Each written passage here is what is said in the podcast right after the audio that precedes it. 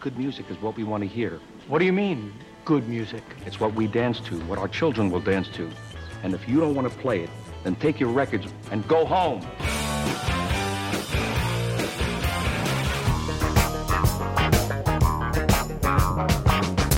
Did you have a band? Good or bad? It's a great band. It's a bad band. It's like pizza, baby. It's good no matter what. There's music in the air. Welcome to Sound Opinions from Chicago Public Radio and American Public Media. I'm Jim DeRogatis, the pop music critic at the Chicago Sun-Times. And I'm Greg Kot. I write about rock and roll for the Chicago Tribune. Today, on the world's only rock and roll talk show, one of the great singers of our time, enjoying the biggest success of her career, is with us live in the studio, Neko Case. Plus, we'll be reviewing the new albums from the much hyped English singer Amy Winehouse and hip hop superstar producer turned rapper Timbaland. You're listening to Sound Opinions, and time now for some music news. It's an unlimited supply, and there is no reason why. I tell you, it was all a frame. They only did it 'cause of fame. Who? EMI. EMI. Less than two months ago, Apple CEO Steve Jobs called on EMI and the other three big record labels, Vivendi Universal, Sony BMG, and Warner Brothers, to drop digital rights management software, anti piracy software, from all of its online music sales.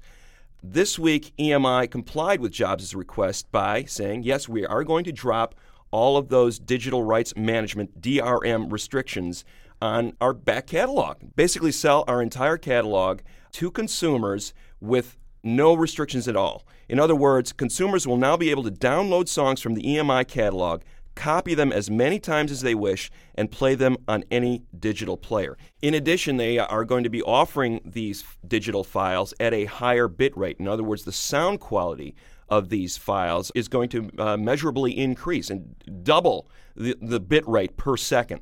So, of course, this comes with a price increase. we couldn't give this away for free.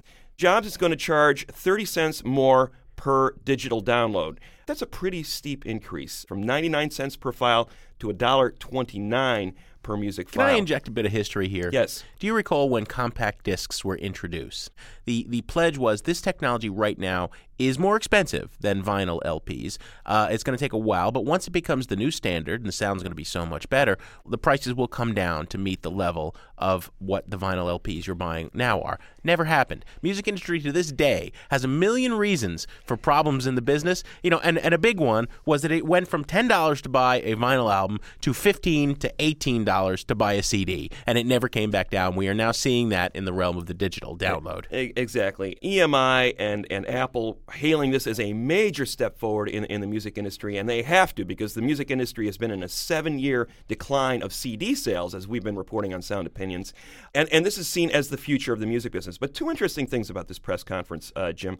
First of all, they're making it seem like we're giving consumers this big new development. In other words, you're, you're going to be able to get these music files. You're going to be able to copy them as often as you want. You're going to be, sh- be able to share them with friends. You're going to be able to play them on any device. Well, they have a little thing called the CD that already does that. Well, yeah. I mean, and now they're charging us 30% more to give us something that we already have Right. with with a CD. Any any old CD will do No, that already. absurd. I mean, if, if I buy a, a tune for my iPod, I should also be able to play it in my bathroom clock radio or whatever. Why not? Absolutely. And the second thing is, what what is unique about this press conference? Jobs, this is an EMI press conference, right? They're making this announcement, but Jobs is up there as virtually a peer of the EMI CEO Eric Nicoli. In fact, in some ways, it's kind of like Nicoli doing Jobs' bidding. I mean, Jobs made a big deal about calling for this two months ago, saying remove these copyright restrictions from these digital files. Now Nicoli's making this announcement, and he calls Jobs in. You know, it should be pointed out that all digital music stores will have access to these restriction free music files, but only Jobs and only Apple were part of this music conference. Yeah. So what is that telling you? It tells I me mean, that Jobs thinks he's Bono. I, I think Jobs thinks. I think Jobs thinks, and with good reason, that he's running the record industry right now. The record industry is is. turning Jobs and saying, "You're the future, my man. Yeah. You get you get our stuff, and, and you get first crack at it." Well, there's still one huge exception here. What is the jewel of the EMI catalog? Capitol EMI. the Beatles, Right. Still no Beatles. Why? What's going on with that? Why are there no Beatles available on digital download? It's kind of surprising in, in some ways because the, you would think that the Beatles, being the businessmen that they are, would have taken advantage of this opportunity. But I think they're still very skeptical. As as we have reported on Sound Opinions, the Beatles' Apple recording company and Steve Jobs' Apple computer company have been jousting about the name.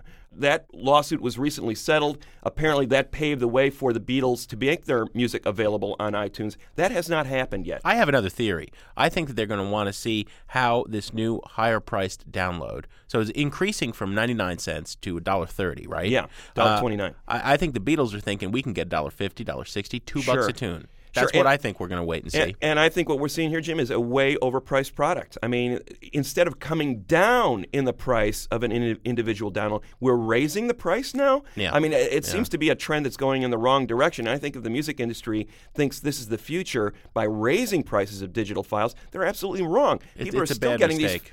They're still getting files for free on the internet. I mean, we're talking about tens of millions of files being shared every month on the internet, and that has only increased in, in recent years. I don't see this as a step in the right direction for the music industry. They tried to make me go to rehab. I said no, no, no. Yes, I've been black, but when I come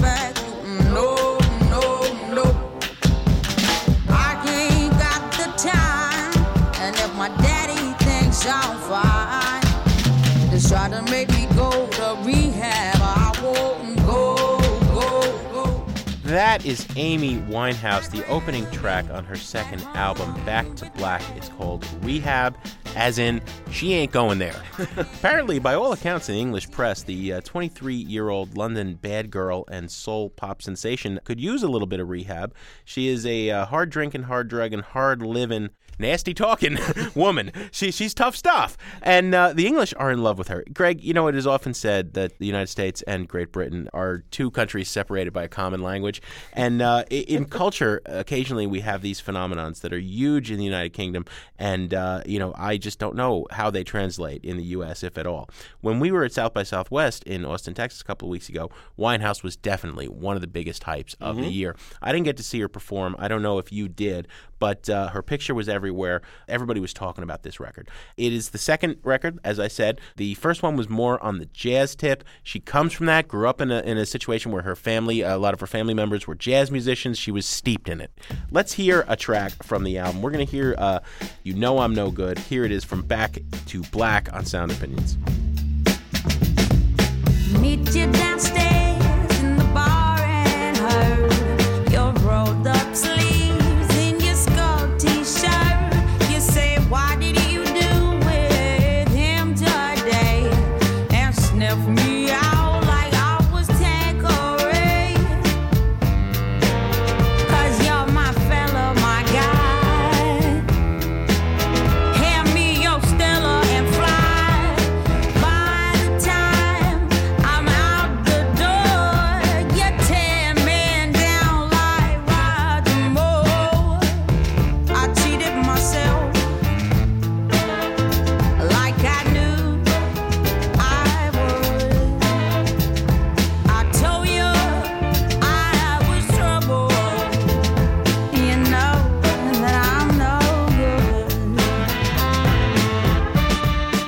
Amy Winehouse with a track from her new album Back to Black. It's called You Know I'm No Good. Guess what? It's set in a bar.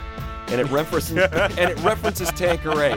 And Amy Winehouse, I mean, you think that's a stage name. I, I believe that's her real name, right, Jim? Isn't that her I, I given think name? so. I think so. Very bizarre. 23 years old. She is all over the tabloids, as you mentioned, in, in the UK, not only for her singing, but for her boozing and her bad mouthing people all the time. And this record is full of uh, those true life tales. She's. She's doing a lot of bad mouthing here and a lot of regretting the morning after, and there's a lot of booze in between. I do love the story about how she told Bono to shut up at one of the award shows. Uh, I, I, pat her on the back for that. I got to say, I'm jumping on you. You're going to give your opinion, but I, I, I hate this record. Oh, you know, I, I didn't think it was as bad as I thought it was going to be. I thought, oh my God, this is going to be horrendous. Uh, she's referencing all of these uh, soul and girl group heroes from Yeah. the 60s and 70s. Ray Charles, Donny Hathaway. She was way too young to have uh, grown up with these artists. Uh, this is clearly a second, third hand kind of reference that she's, uh, you know, mentioning people like Donny Hathaway, and she's uh, referencing a Billy Paul song, and, and, and she's trying awfully hard to sound like the Shangri-Las. And her producers are enablers in this. I mean, they are totally conjuring up these uh, early 60s to late, uh, early 70s soundscapes that were very much associated with that sound, that girl group sound, that soul sound of that era. Mark Ronson, in particular, as, as one of the key producers on this record, he's done a lot of really important work in the last couple of years with a diverse group of artists. Really nice work. But this sounds like a slavish imitation to me. It feels like this 23 year old woman from England playing dress up.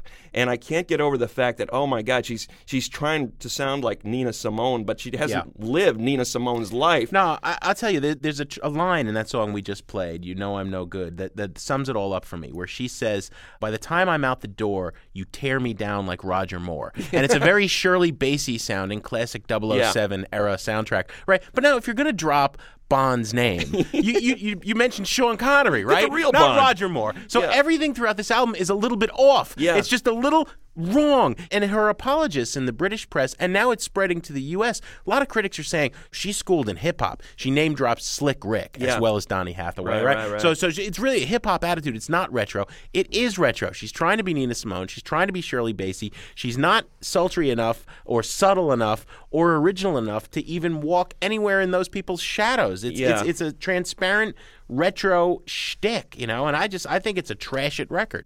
I think this is a total ripoff, and I don't understand what all these critics are seeing in this record. Back to Black, a trash it record all the way.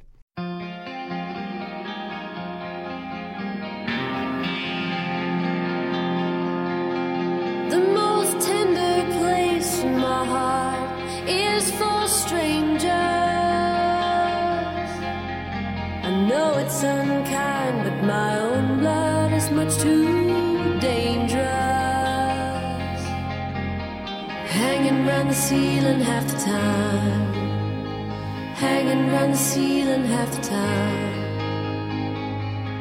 You're listening to Sound Opinions, and that's a little bit of Neko Case. Neko Case having a great year. Fox Confessor brings the flood. Her fifth album has produced a tour that has been going on for about a year now, selling out shows all around the country. In the second half of this year, she will be touring with her other band, the New Pornographers, not too shabby of a band itself. Neko Case having an incredibly busy year. Nevertheless, Greg, she found time to stop by Sound Opinions with two of her bandmates and play some tunes and uh, have a chat with us. Hold on, hold on, hold on, We are here with Neko Case and two members of her band. Kelly Hogan is here and Paul Rigby as well. Welcome to the show, folks. Thank you. Uh, Neko's in the midst of a uh, grueling tour here. Three nights at the Park West in Chicago. She's touring all over the country. Still on a record called Fox Confessor Brings the Flood that was released last year. So, Neko, I guess it would be safe to say that this is among the most successful, if not the most successful records you've ever put out. Yeah, it's definitely the most successful one I've ever put out. Where it stands in the rest of the world, it's probably pretty meager, but for me personally, it's it's not really like a my thriller yet. We'll see what happens. No, it's it was very well received, and I think we should start by the fact you are holding an instrument in your hand right now. You've got mm-hmm. a four-stringed guitar, which I believe is called what? Is that, that's a tenor guitar. it's a tenor guitar, yes. Originally a punk rock drummer from the Pacific Northwest, mm-hmm. And then celebrated for your singing voice, and now you're playing this this new instrument here. How did you come to? Develop your chops, your your Steve Howe guitar solo chops on the four-string tenor guitar, because it's, it's, like it's really been think key. of myself as more of a Paul Butterfield of guitar. no, I, I have really tiny fingers, and I tried to play six string for a lot of years, and I never really got anywhere because I, I couldn't stretch out enough to make anything that really sounded like an actual song. Because you kind of have to get to that point to keep yourself interested in what you're doing. So. I kind of tried and gave up a lot of times. And then I went to record part of Furnace Room Lullaby at a studio in Toronto called the Gas Station that my friend Don Kerr runs, and he plays tenor guitar, and he had some laying around, and and I said, "Oh, what's that?" It's a tenor guitar, and then the clouds parted, and ah. It's just about making that little bit of progress. It's like the training wheels guitar, you know, to where you can finally be upright by yourself without your dad holding your seat. Right, right. Well, well, the reason I bring it up, it seems to me like, has that been a key for you in terms of the songwriting? Because with each album, it seems like you're becoming playing a bigger and bigger role, and not just as a singer, but as a songwriter as well as a producer. And has the guitar been a key in making that transition to into writing more original songs? Yeah, definitely. Um, I'm a lot more in charge of my own phrasing vocally when I do a lot of the writing on the guitar. But on this last record, I actually uh, wrote with other people more because I felt kind of lonely. so I'd I'd still write on the guitar with them, but often I would fire myself from playing guitar on the actual song on the record. But I mean, I still played a lot of guitar on the record, but not as much as I did on Blacklisted. Why don't you guys play us a tune, and, and then I'd like to talk a lot more about the songwriting on, on Fox Confessor Brings the Flood. Are you going to play something from that album, or what are you going to give us? Let's do, let's do Teenage Feeling first, and, and I don't actually play guitar on this one, so you guys can mute it if you want. Ready, mm-hmm. Three.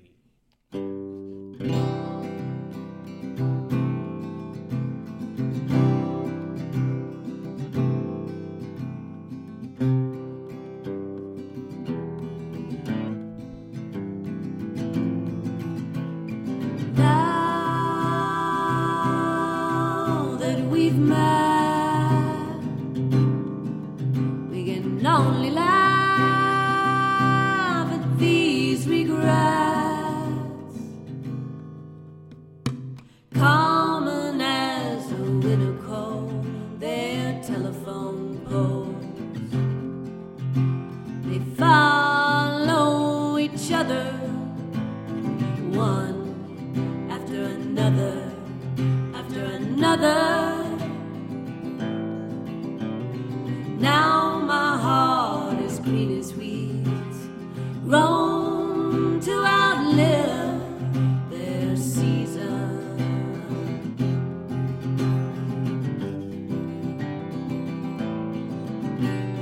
Nothing comforts me the same as my brave friend who says, I don't care if forever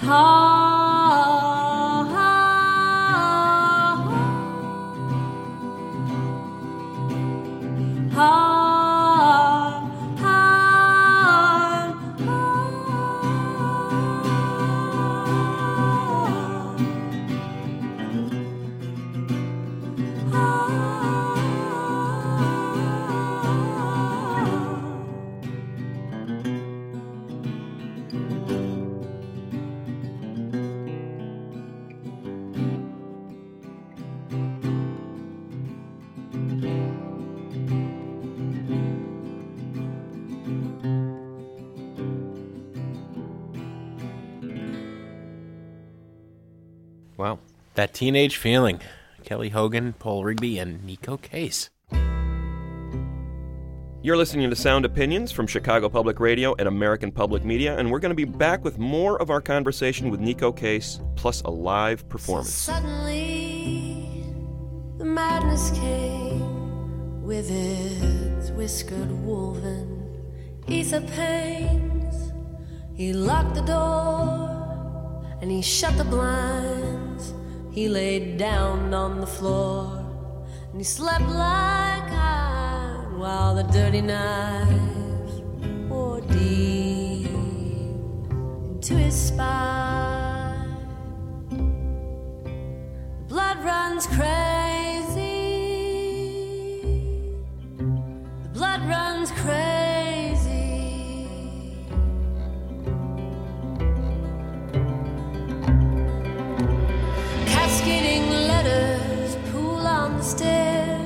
grass is high,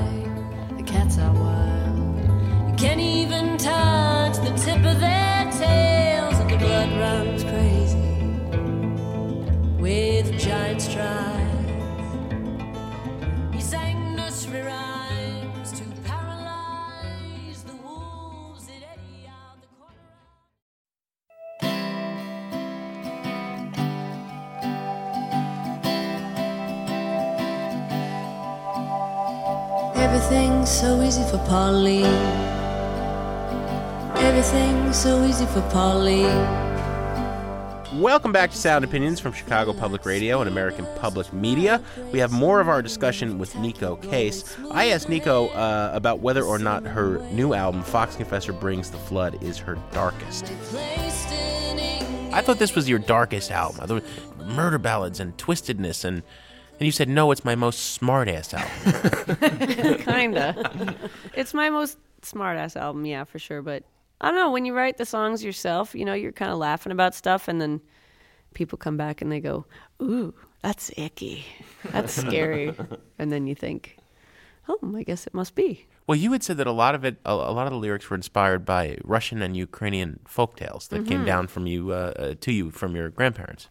Well, more that I read, my, my grandparents are Ukrainian, but they try to hide it as best they can. They won't speak it or talk about it.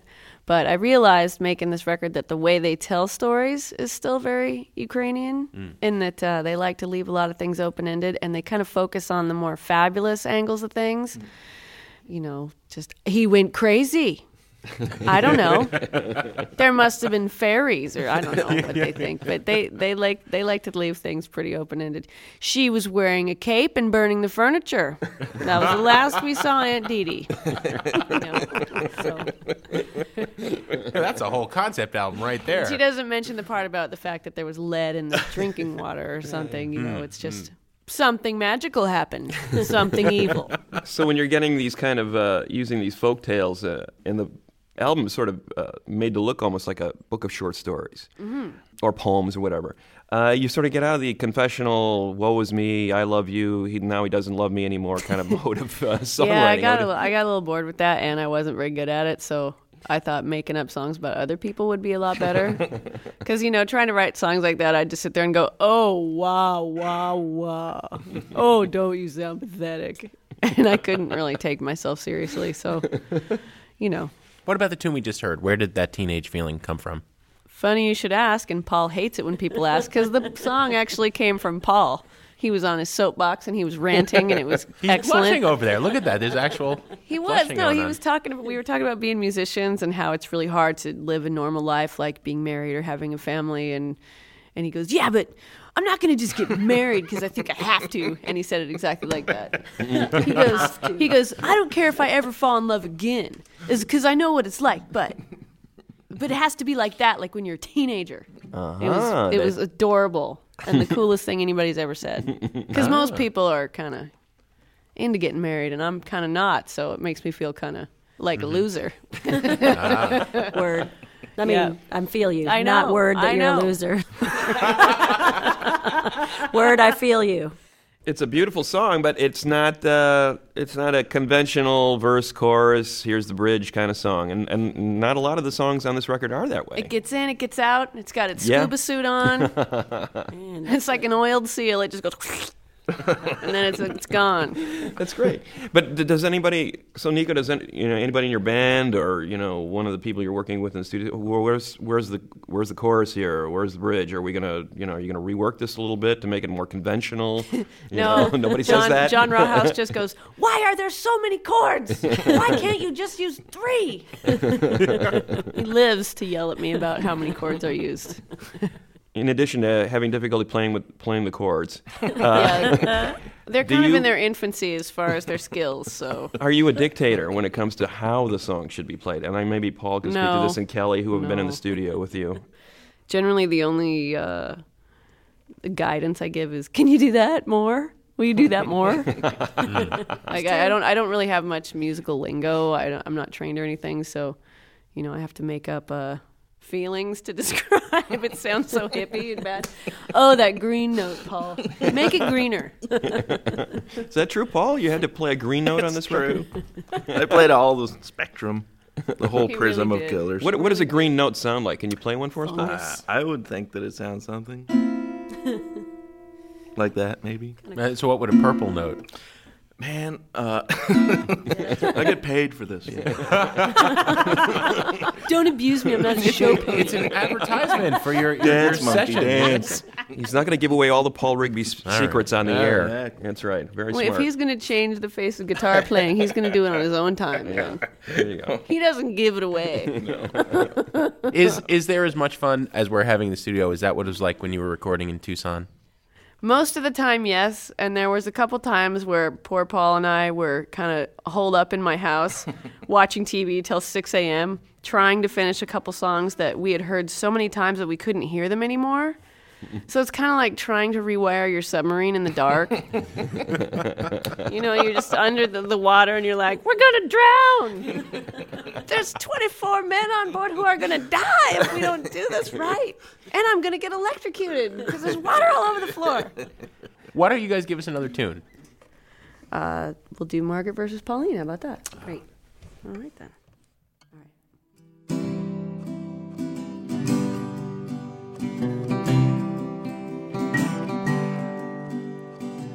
Everything's so easy for Pauline. Everything's so easy for Pauline.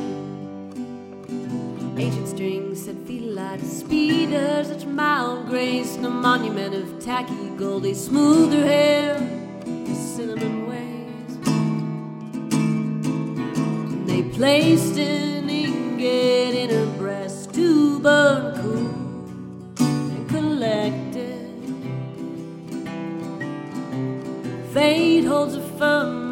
cradle and then rolls with her tender paws to save her. Everything's so easy for Pauline.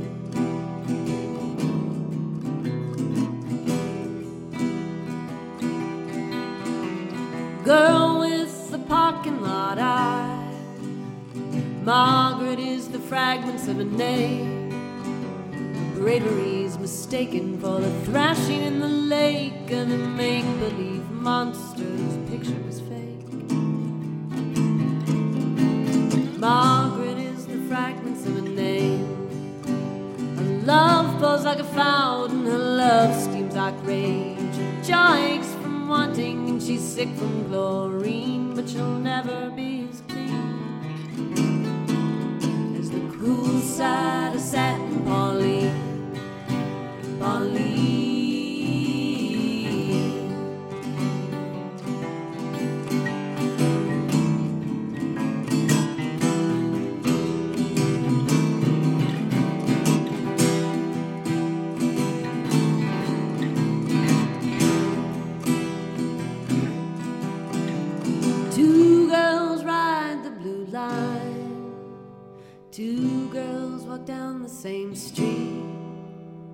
One left a sweater sitting on the train. The other lost three fingers at the cannery.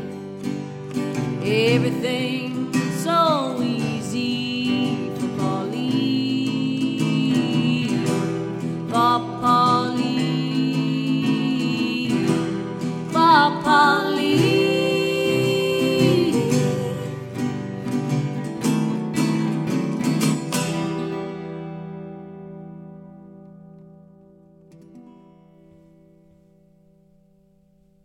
nice. Margaret versus Polly. Now, see, that is not smartass. That's frightening. I get scared when you sing about the monsters in the lake. Well, and that the- one's not. And what Well, happens? What happened to her smartass a little bit. fingers? yeah. She, got, I guess, she got them near the machinery at the cannery.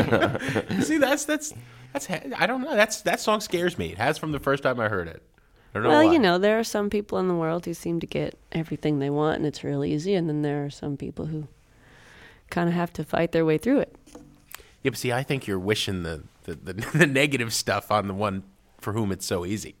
No, it's actually I I wrote it because of this book that I read, and uh, there was these two characters in the book, and when I was young, I read it, and it just really bummed me out. And then I read it again when I was older, and I realized that the author did it on purpose, which was actually really interesting. He he he wrote the book, you know, from his point of view, and uh, Margaret was his ex girlfriend, and Pauline was his current girlfriend, and they used to be best friends, and now they're not friends anymore. And you know, he he was constantly complaining about Margaret and what what was so icky about her, and was constantly praising Pauline and how wonderful she was, and but everything that he complained about about Margaret was kind of the stuff that made her so great. Like she was really brave, and she really uh, he he didn't like the fact that she hung out with these roughs on the edge of town. Mm. But the fact is, is she kind of befriended these homeless people and was nice to them. And he just thought she was hanging out with scum. But it's never addressed in the book. So basically, you get to the end of the book and she kills herself because nobody likes her anymore. But she was actually the nice person. So he leaves it for you to figure that out, which is really great. I thought that was amazing. But but at the end, I was so mad. I was like, poor poor Margaret. Somebody's got to stick up for Margaret. so, so you wrote this song to stick up for Margaret. I did. What was I the did. book, Neko? It's called In Watermelon Sugar by uh, Oh. Richard Brautigan. I love Such a that dude. sad Oh, book. I know. yeah. He's a badass. Yeah. All of his stories are sad yet really beautiful. But you know, the one thing that's interesting to me that there, there doesn't seem to be a whole lot of moralizing going on in these songs. No. Even though there's people getting Mm-mm. killed and there's obviously villains and heroes, and um, but you don't seem to be like casting judgment on any of them. No, You're and just- that that's what I really appreciate about Eastern European folk tales, Mhm. um, is that they they're not judgmental and they're not Judeo-Christian ethic kind of. You know, it's either has to be good or bad. It's it's more cautionary tales, right? Kind of like Native American um, folklore as well. Like they're they're both really heavy on the animal imagery and uh, the anybody could screw up kind of Yeah. thing. You Mm. know, it could happen to you. exactly. Watch out, you're next. I know it could happen to you. Well, and you know, it's hard. It's hard not to hear this album as sort of like a, a metaphor for what's going on in the world too. I mean, you know, when you can have people beheaded on YouTube, you know, there's a there's a little bit of reflecting going on here. Maybe not consciously, but it does seem to be kind of uh, metaphorical in the way how some of these tales can sort of apply to what's going on in the world. Well, the nothing world was written consciously as a reaction to that, but I'm sure it is. I mean, there's a good reason that I don't watch television, and that's it Mhm. right there. Right. So I don't know. I mean, I'm sure uh, you can't live in the world and not be affected by people around you, even if you're some kind of hermit who never talks to anyone else. There's still you're still a human, and you still Mhm.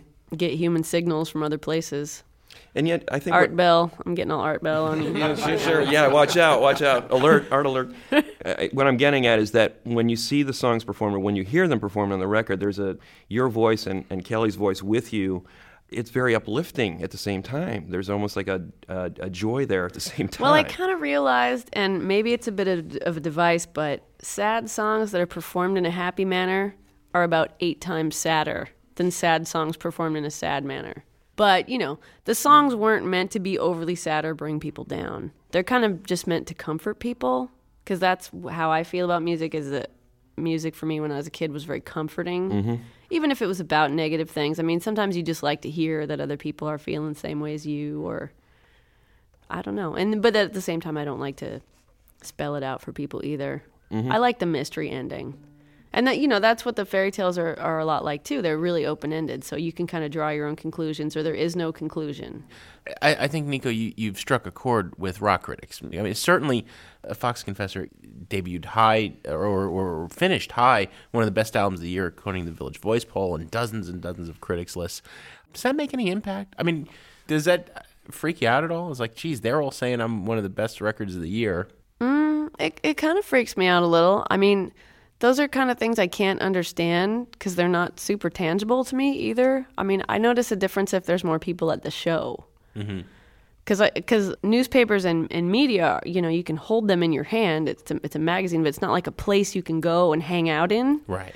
It's right. kind of a concept in a way. And when you're playing a place like the Park West, which is like what 1,100 people, and you sold out three nights in a row in Chicago, it's like, wow. Well, at least I know 3,400 people love me. It's like when somebody tells you how many records you've sold. I don't have like I'm not very good at figuring that out. I'm like cool, but I don't. I just say it. I don't actually know what it means. I'm like great, woo. But does it weigh on you when you go back into the studio? Because Blacklisted was very, very well received, and then you know you have to follow it up. It's time to make a new record, and Mhm. you're in the same position again now. You know, a couple of years later, is somewhere in the back of your head saying, "I, I can't suck," because all these people are saying that uh, I'm, I'm good.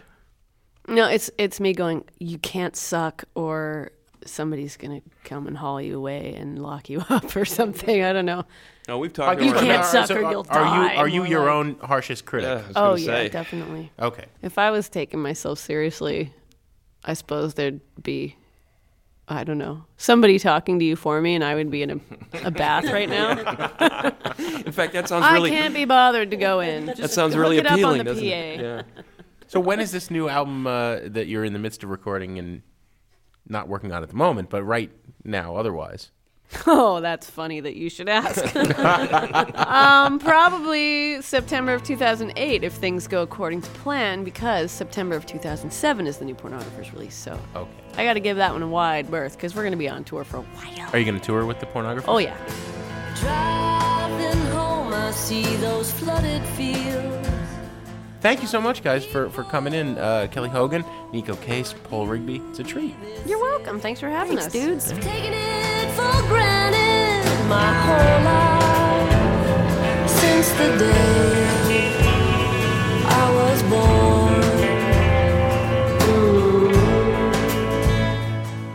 On Sound Opinions, everyone's a critic. So if you have opinions about our interview with Neko Case or anything else we've covered on the show, email us at interact at soundopinions.org or leave us a voicemail on our hotline, 888 859 1800.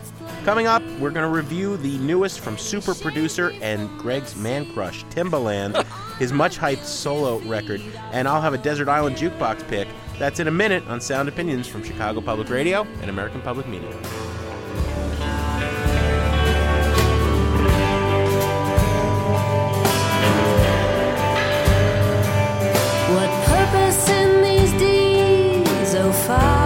Fox, confessor, please, who married me to these orphan blues?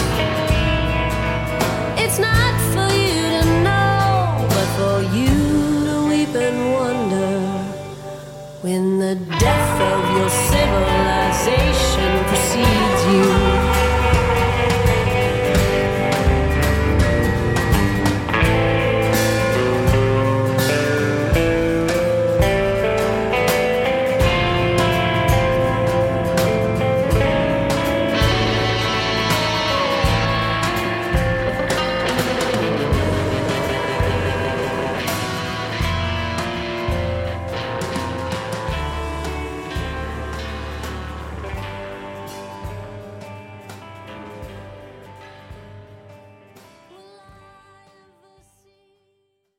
You're listening to Sound Opinions from Chicago Public Radio and American Public Media. It's time to review some Timbaland.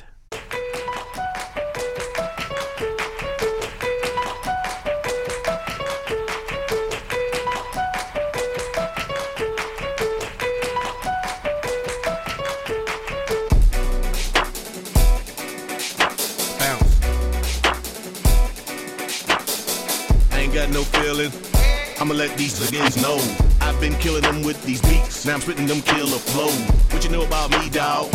Not a damn thing. Got a problem, you can see me in the streets, dawg. I'm on one man game. I done been on both sides of the track.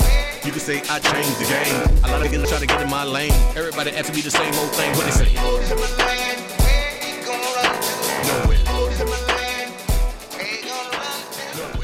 That is O Timbaland from Timbaland. Extolling himself, lead track on his fifth studio record, Timbaland Presents Shock Value, the highest profile release yet from Timbaland, aka Tim Mosley, 35 year old Norfolk, Virginia native, best known as a behind the scenes guy in the, in the music industry as opposed to a, a solo artist in his own right. You may not know who Timbaland is, but you sure as heck have heard his music. Missy Elliott, Ludacris, Aaliyah, Nelly Furtado, Justin Timberlake, countless dozens of artists who have had hits with the Timbaland production touch in the last decade. Uh, basically, since 1996, he has been one of the dominant producers in the business. And for my money, Jim, the best. Not only getting commercial sales, but really pushing the edge of what pop radio will allow. Avant garde production approach, off kilter beats, sci fi sound effects, just really odd soundscapes that he's managed to turn into commercial gold. I think We're he's really had the coming best out of both uh, worlds. what those electronica techno artists, you know. I mean, in some ways, there's a lot of Aphex Twin in what he's doing, but he's doing it in the pop spectrum. I mean, we we brought, brought it all the way back when we did the Revolver show on the 40th anniversary of the Beatles recording Revolver, one of the most innovative production records ever. You can draw a straight line, I think, from what the Beatles and George Martin were doing in the studio in the 60s to what Timbaland is doing in the studios now in the 21st century. I think he's that good. And now he's he's a solo artist. He's had one of the biggest years of any producer ever with the huge hits last year for Nelly Furtado and Justin Timberlake. He's been featured on the Timberlake tour this spring. In the middle of Timberlake's set, Timbaland takes the stage and does like a 30 minute DJ set, Yeah, yeah. which isn't exactly the high point of that show. Shows you what kind of esteem an artist like Timbaland is held when an artist like Justin Timberlake gives over a good chunk of his show to him. And now So- he's now he's gearing up uh, Tim Timbaland to work with Coldplay. Yeah, I mean, along with Brian Eno. Everybody wants to work with this guy, it seems. He's had four releases prior to this, none of which were particularly high profile. But now everybody's paying attention to uh, Timbaland. They want to know what he's doing. He's dialed up his Rolodex and brought in all his all his friends. Everybody who ever owed him, and then Everybody, some. Exactly. Everybody who ever owed him, except Jay Z. I heard. Jay Z. The Jay Z thing didn't work out, but just about everybody else that he's worked with. Let's play a track from Timbaland presents Shock Value with two of those friends, Justin Timberlake and Nelly Furtado on "Give It to Me."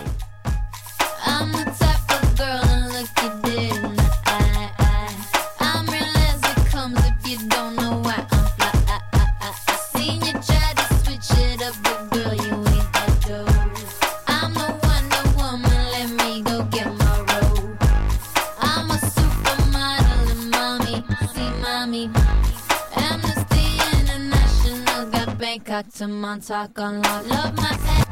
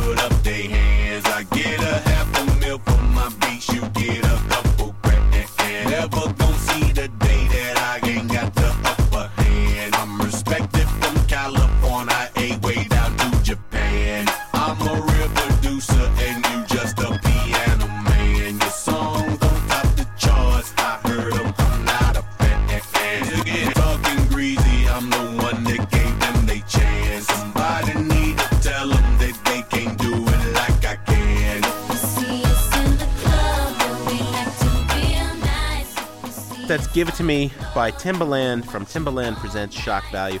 Greg, as you said, he's done what are essentially solo albums several times in his career before, usually with his buddy, this rapper who's strictly a B level talent, Magoo. Yeah.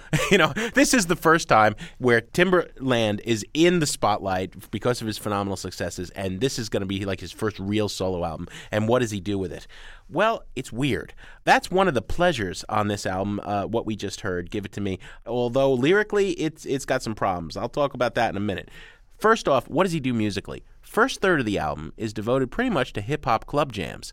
Middle third of the album is devoted pretty much, and this goes pretty evenly, right down into thirds. Mid tempo R and B, very snoozy. Last third of the album, we're in outer space. He's doing these weird Yeah. rock pair ups. He does a track with the Swedish garage band The Hives. He does a track with Chicago pop punk's Fallout Boy that sounds like a reject from their le- recent disc.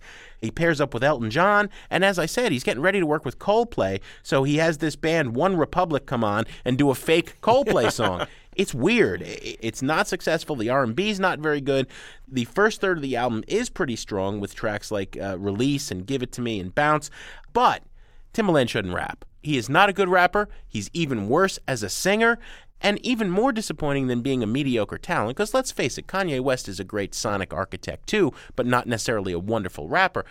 Timbaland has nothing to say. He devolves into this tawdry sexism of the basest, most cliched sort. And then, on top of that, in between, he's taking a little breaks to tell us how great he is again and again and again. We even just heard some of that. I get half a million for my beats. You get a couple of grand. You know, he's picking a, a fight with fellow producer Scott Storch. Mm-hmm. You're Timbaland, man. You are king of the mountain. You don't have to keep telling us how great you are, and you don't have to lay into that horn dog routine. No. So bass, it, it's man. What if anything? It makes me admire him less. Yes, it is disappointing. I mean, he is not a rapper. Kanye West, I think, has actually proven himself to be a pretty credible rapper. The personality is there. Timbaland's personality, on the other hand, is kind of depressing on this record. In the past, he'd come across as sort of this cuddly, otherworldly kind of guy. This one, he's petulant. Self aggrandizing. I mean, some very unattractive traits are coming out in this record. He also doesn't seem to know how to deal with these collaborators. Are they full fledged collaborators on this record, or are they just pieces in this big chess game that I'm playing on my solo record? He's not really clear about that. I think Furtado and Timberlake and Missy Elliott, the big three guest stars on this record, have all done much better work with Timbaland on their own respective releases. And they're sort of in the background on this particular Well, release. yeah, I was doing some research when I was getting ready to review this album, and I read some reviews where all of those artists you just mentioned talked about working with Timbaland. And one of the things they say about Tim Mosley is he is a true collaborator. He drew things out of me that were there that I wouldn't have emphasized, but he heard. Right. So, so one of his strengths as a producer is drawing great things out of the people he's working with. But I think you're right. They all came into his project and figured. I'm here to help you. You made me a, a millionaire. Yeah. You made me on the top of the charts. What do you want from me? And he was like, I don't know. I don't Yeah. think he knows who Timbaland is. I don't think he knows either. You're absolutely right. Ditto for those rock tracks. I was intrigued. What is Timbaland going to sound Hives. like with the Hives? well, not too interesting. No. I mean, he turns the Hives, you know, he turns Pelle of the Hives, uh, one of the most dynamic lead singers of the last decade, into a background singer. Just shouting out some chanting some stuff on, And- on, on the back of this uh, track. I really wanna get to know you, that's what I told you, girl. You know I don't play. I wanna put it in your mouth, girl. You better do I think, Greg, we rate things, buy it, burn it, trash it. It pains me to say it. This is a burn it record at best, maybe even a trash it. Yeah. That first third is why I'm giving it the burn it. The, the second two thirds of the album uh, stink. I, I, I think it's a trash it, Jim. I, I think Oh, I know it kills you to say that, Uh, too. it does. I think he's a he's a major major artist. This is a huge disappointment. But I can't help but think that every one of these artists has done better work somewhere else with Timbaland. you know, and, and on this record they come together, and it's just it's it's just a huge disappointment. That's a trash it from Greg. It's killing him to say it. Uh, I'll stick with burn it, but only the first third of the record. I tell you, little buddy, this whole island is bewitched.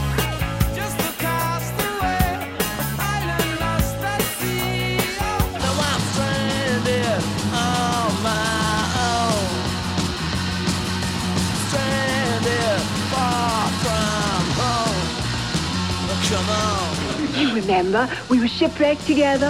Stranded, I'm so far from home. Stranded, yeah, I'm on my own. Time to pop a quarter in the desert island jukebox, and this week it is Jim DeRogatis' turn. Well, Greg, we've had a lot of Nina Simone uh, seeping through the cracks on this show. Amy Winehouse wants to be Nina Simone. The track we started our Timbaland review with, he uh, was sampling Nina Simone. Look, I am all for referencing rock's past, but I want to know that we are living in the present and we are moving toward the future. And I think that all the stuff that's being said about Winehouse and bringing this hip hop attitude to the classic early 60s, it's all a load of hooey, okay? uh, I'll give you a band that did it a couple of years ago and did it better Portishead. Portishead was an interesting collaboration, an English duo that came out in the midst of a movement that was dubbed trip hop, kind of taking some cues from American hip hop, but making it English, swirling and psychedelic and a little lazier, a little more laid back, very bucolic and uh, mother country. You know what I mean?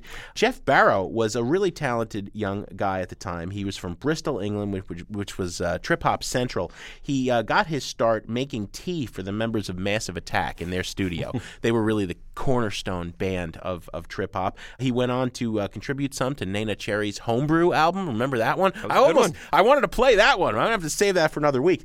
Then he decided to make some music of his own, and he got together with a woman named Beth Gibbons, who was only 20 at the time. He auditioned some 20 vocalists, and he loved her. She was doing this bluesy kind of torch song balladry in a cover band in Bristol. So the two of them got together, and what they were doing was building on that kind of cinematic James Bond soundtrack, Shirley Bassey, space age bachelor pad cocktail music thing swing in london in the early 60s pre-mod revival and soul and r&b uh, taking that and mixing it with this american hip-hop as filtered through a very english laid-back melodic psychedelic sensibility I think it was an incredible sound. It turned out to be a fairly limited sound. Portishead never really got any better than their first album, but boy, was that first album a masterpiece. And I'm going to play as my Desert Island Jukebox track the song Sour Times.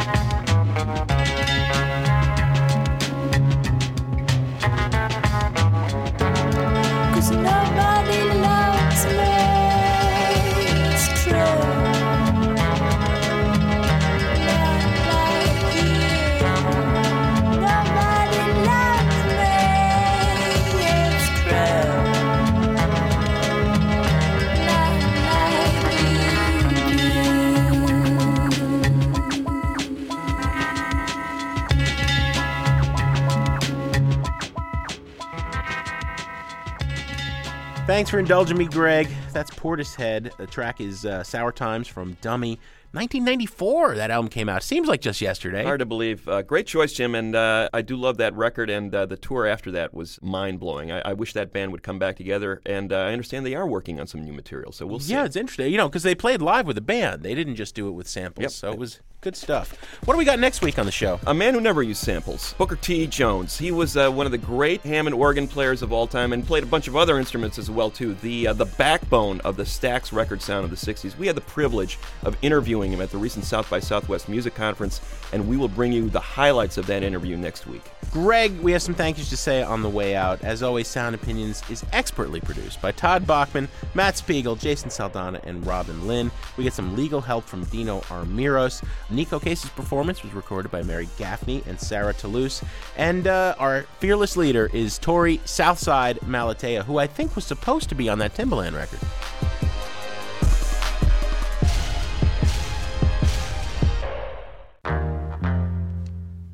On Sound Opinions, everyone's a critic. So give us a call on our hotline 1 888 859 1800. Hey, how you doing? Sorry I can't get through. Why don't you leave your name and your number, and I'll get back to you. New messages. Hello, this is Paul from Chicago, and this is my sound opinion. I'm calling about the March 31st show where you discuss the Copyright Royalty Board hearings. I'm a member of the local bluegrass band Tangleweed, and we've really benefited from having our music played on internet radio. Earlier this year, one of the bookers for the Wakarusa Festival, which is a major festival down in Lawrence, Kansas, he heard us on Pandora.com. He liked what he heard, and after doing a little bit more research, he gave us a call and hired us to come down and play their 2007 festival. For a band like ours that played regional and, and local festivals last year, the equalizing elements of internet radio has really given us a boost into bigger and better opportunities. Thanks a lot. Bye.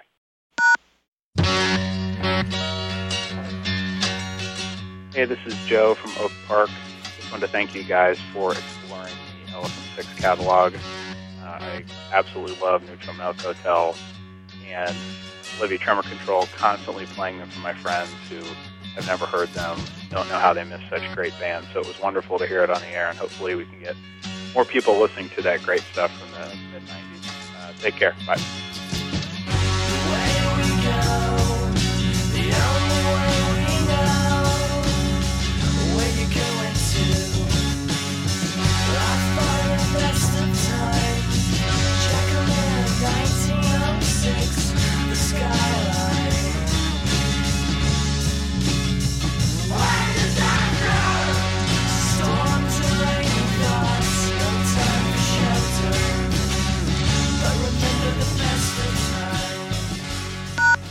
Hi, my name is Tracy Harkins from Chicago, and um, I just wanted to call and thank you guys for uh, talking about the bands that are very important to me. Um, as a person who has pretty much had their life changed by Neutral Milk Hotel, I truly appreciate uh, profiling Elephant Six.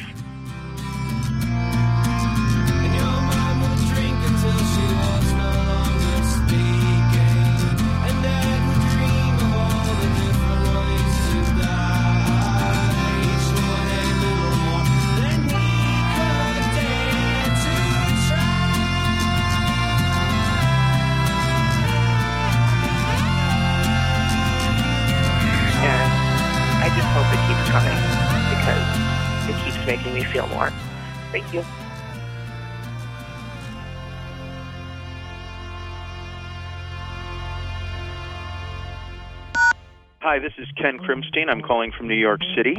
I had never heard of Rhymefest. Straight out of high school, we didn't know what to do. Wanted to go to college, but no money was nothing new. Wanted to get away, go see the world and do something new. He got approached in the mall by the army recruit. Told him if you wanna go to school, we got money too. Son up at 18, you'll be out when you're 22.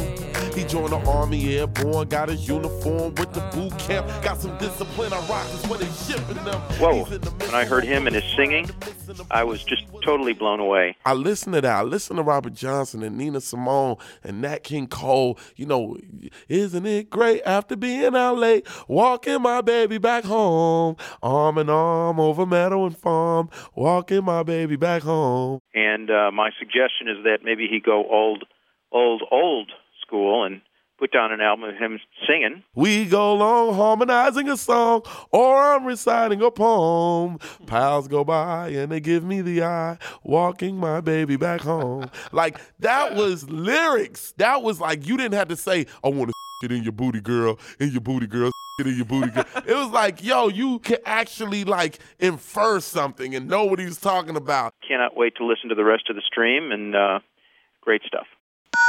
This is Caleb from Alabama. I'm calling to ask y'all to stop using the word twee. I don't know what that word means. Thanks. No more messages. To give us your opinion on sound opinions, call our hotline 1 888 859 1800. We'll be back next week with sound opinions from Chicago Public Radio and American Public Media.